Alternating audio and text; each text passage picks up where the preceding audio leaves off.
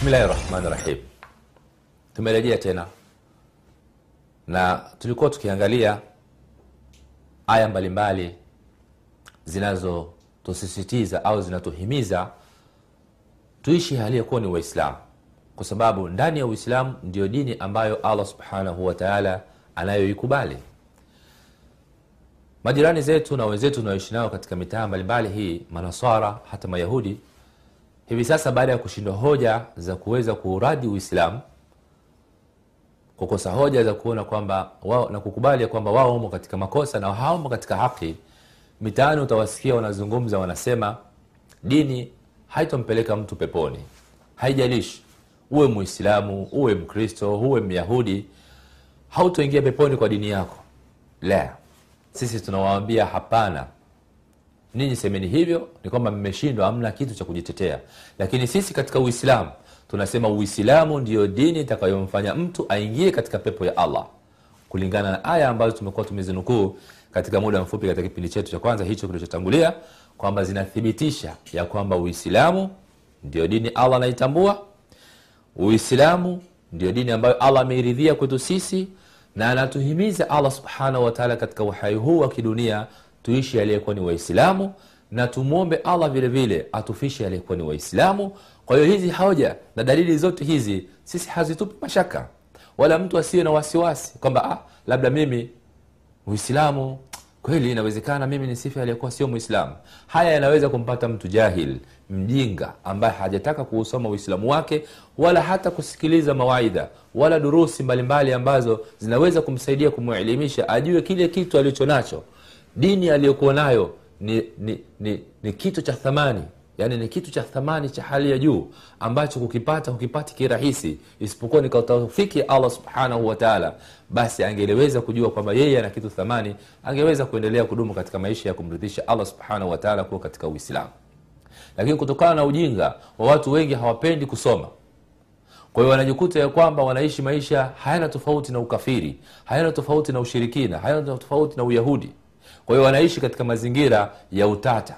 Kwa awezekana kwa muda mchache kwa wakati mfupi kabisa akijiwa na fikra za kisaikolojia ambazo zinaweza kuteka akili zake anaweza akakubali tu. Anaweza akakutana na binti mzuri wa kikristo akamwambia ili upate kunioa mimi we kijana muislamu ubadilishe dini yako. Au kijana wa kiislamu kijana, kijana waki, waki, waki, binti wa kiislamu anaweza kukutana na kijana wa kikristo au dini nyingine. Kwa kuwa haijui dini yake basi hawa wakawa radhi kubadilisha dini zao ili waolewe au waoe.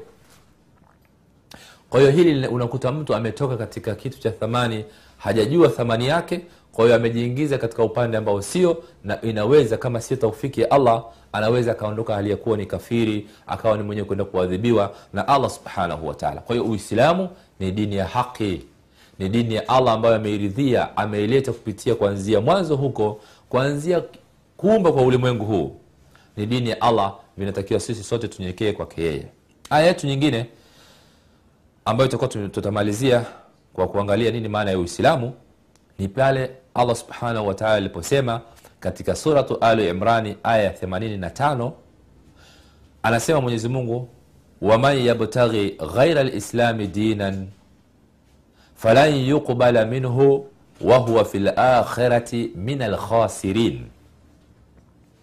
anasema hivi waman yabtaghi ghaira lislami dinan na yeyote atakayefuata mfumo mwingine wowote usiokuwa uislamu au dini nyingine yoyote isiyokuwa uislamu falan yuqbala minhu hatokubaliwa kwake yeye na mfumo huo au dini hiyo nyingine atakayokuja nayo wahuwa fi lakhirati na yeye huyu mtu siku ya mwisho min alkhasirina atakuwa ni mwenye khasara.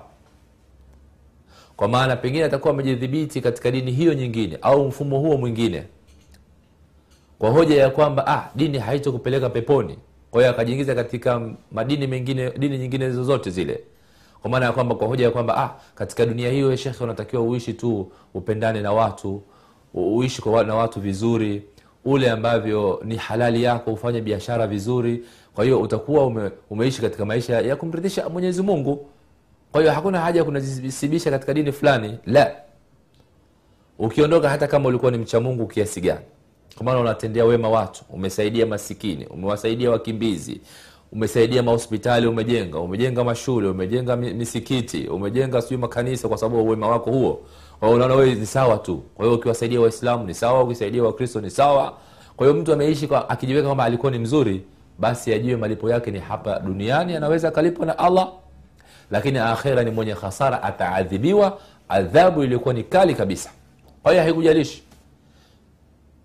Ya kwamba umetenda matendo mazuri ya kiasi gani lakini akida yako si uislamu imani yako si uislamu basi wewe ni mwenye hasara moja kwa moja. Hakuna hakuna hakuna hakuna hakuna taaliki yoyote ya kuweza yani ku- ku- ku- kutetea kwamba uingizwe katika pepo ya allah kama ambavyo tunavyofanyana kirahisi rahisi kwamba tukisikia mtu amefariki tunasema mwenyezi mungu ailaze roho ya marehemu mahali pema peponi. Haya maneno sio ya kweli. Tunawaombea waislamu allah awajalie na wale watakaokufa aliyekuwa ni waislamu kwa taufiki ya allah awaingize katika pepo yake. Naam. Aya hii tukirejea kwamba allah anasema waman yabtaghi na yeyote atakayetafuta ghaira lislami dinan dini nyingine isiyokuwa ya uislamu falan yukbala minhu haitokubaliwa kwake yeye dini hiyo nyingine isiyokuwa ni, uislamu. Fi lakhirati kwanza akhira hatukubaliwa kwa sababu siku ya mwisho watu wote na majini wote hata na malaika tutakusanywa katika uwanja wa hukmu hapo sasa watu watakuwa wanaangaliwa katika dini zao. Wakikuta watu hawamo katika uislamu hao wana hasara. Tena usio uislamu wa jina la ni uislamu wa kivitendo ambao utampeleka mtu kuingia katika ridhaa ya allah subhanahu wataala na kuwa ni mwenye kusamehewa na kuingiza katika pepo ya allah tabaraka wataala ndugu zangu katika imani hiyo ndiyo maana ya uislamu kwa muktasar na aya hizo mbalimbali ambazo tumekuwa tukizinukuu labda na hadithi mbalimbali ambazo tumezinukuu kuonyesha uislamu ndio dini ya allah ambayo hiyo ndio mtu atakayonusurika nayo. Basi tukiwa tumefikia mlango wa pili au jambo la pili tukawa tumesema ni al, e, e, la, na bado kwa maana tunazungumzia uislamu kwa kuangalia sasa arkanu lislam nguzo za uislamu. Na mtunzi wa kitabu chetu akaandika mlango huo au maudhui inayofuata ni kusema arkanu lislami khamsa kwa maana ya nguzo za uislamu ni tano.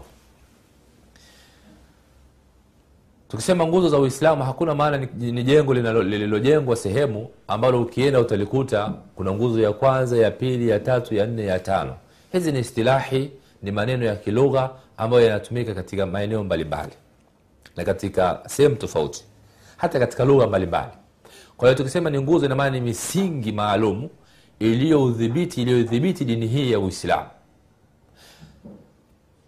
ni kwamba iko mitano na ni kwa mujibu wa maneno ya mtume muhammadi salllahu alehi wasallam hapa shekhe wetu anatunukulia hadithi kutoka kwa abdullah bni umar ndio anasema an abdullah bni umar radiallahu anhuma qala qala rasulullahi salllahu alaihi wasallam bunia lislamu ala khams shahadatu an la ilaha illa allah wa anna muhammada rasulullah ya kwanza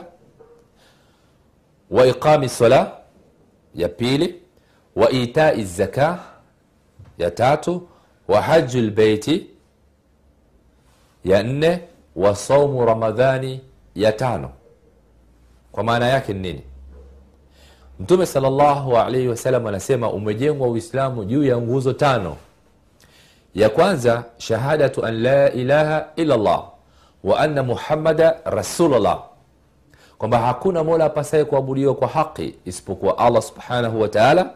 Na kama tulivyozungumza katika darasa zetu zilizotangulia wa anna muhammada rasulullah na kwa hakika muhammad ni mjumbe wa allah kwa maana ndiyo yeye ana haki ya kufuatwa wengine wakifuatwa isipokuwa wakifuatwa kama watakuwa katika mafundisho ya allah na mtume wake muhammad salllahu alehi wasallam fahuwa lhaq ama wakifuatwa katika njia ya batil fahuwa lbatil kwa maana wakifuata katika yale ambayo hajafundisha mtume wa allah basi ni batili. Kwa hiyo nguzo ya kwanza ni shahada hiyo. Nguzo ya pili akasema assalah ni swala.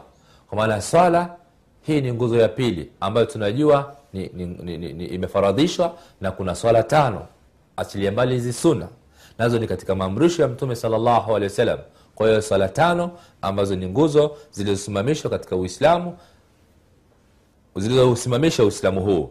Ya, ya, ya, ya tatu wa itai zaka na kutoa zaka ambayo kama tulivyogusia katika darasa zetu zilizotangulia ni mali maalum yenye kiwango maalum wanapewa watu maalum. Kinyume cha sadaka sadaka hii haina kiwango maalum hawapewi watu maalum wala haina wakati maalum. Ni wakati wowote mtu anaweza kutoa sadaka lakini zaka ina sheria ina shuruti ina nguzo zake namna gani ya kutoa.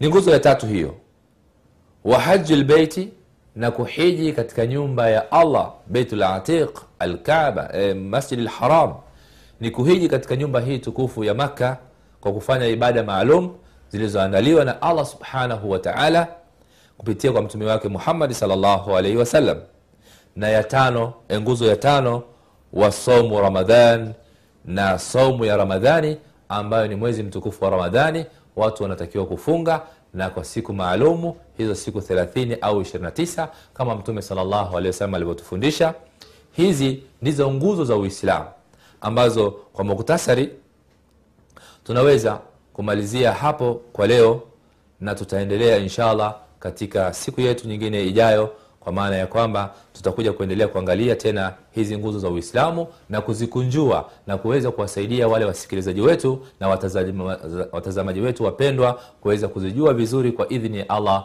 subhanahu wataala assalamu alaikum warahmatullahi wabarakatuh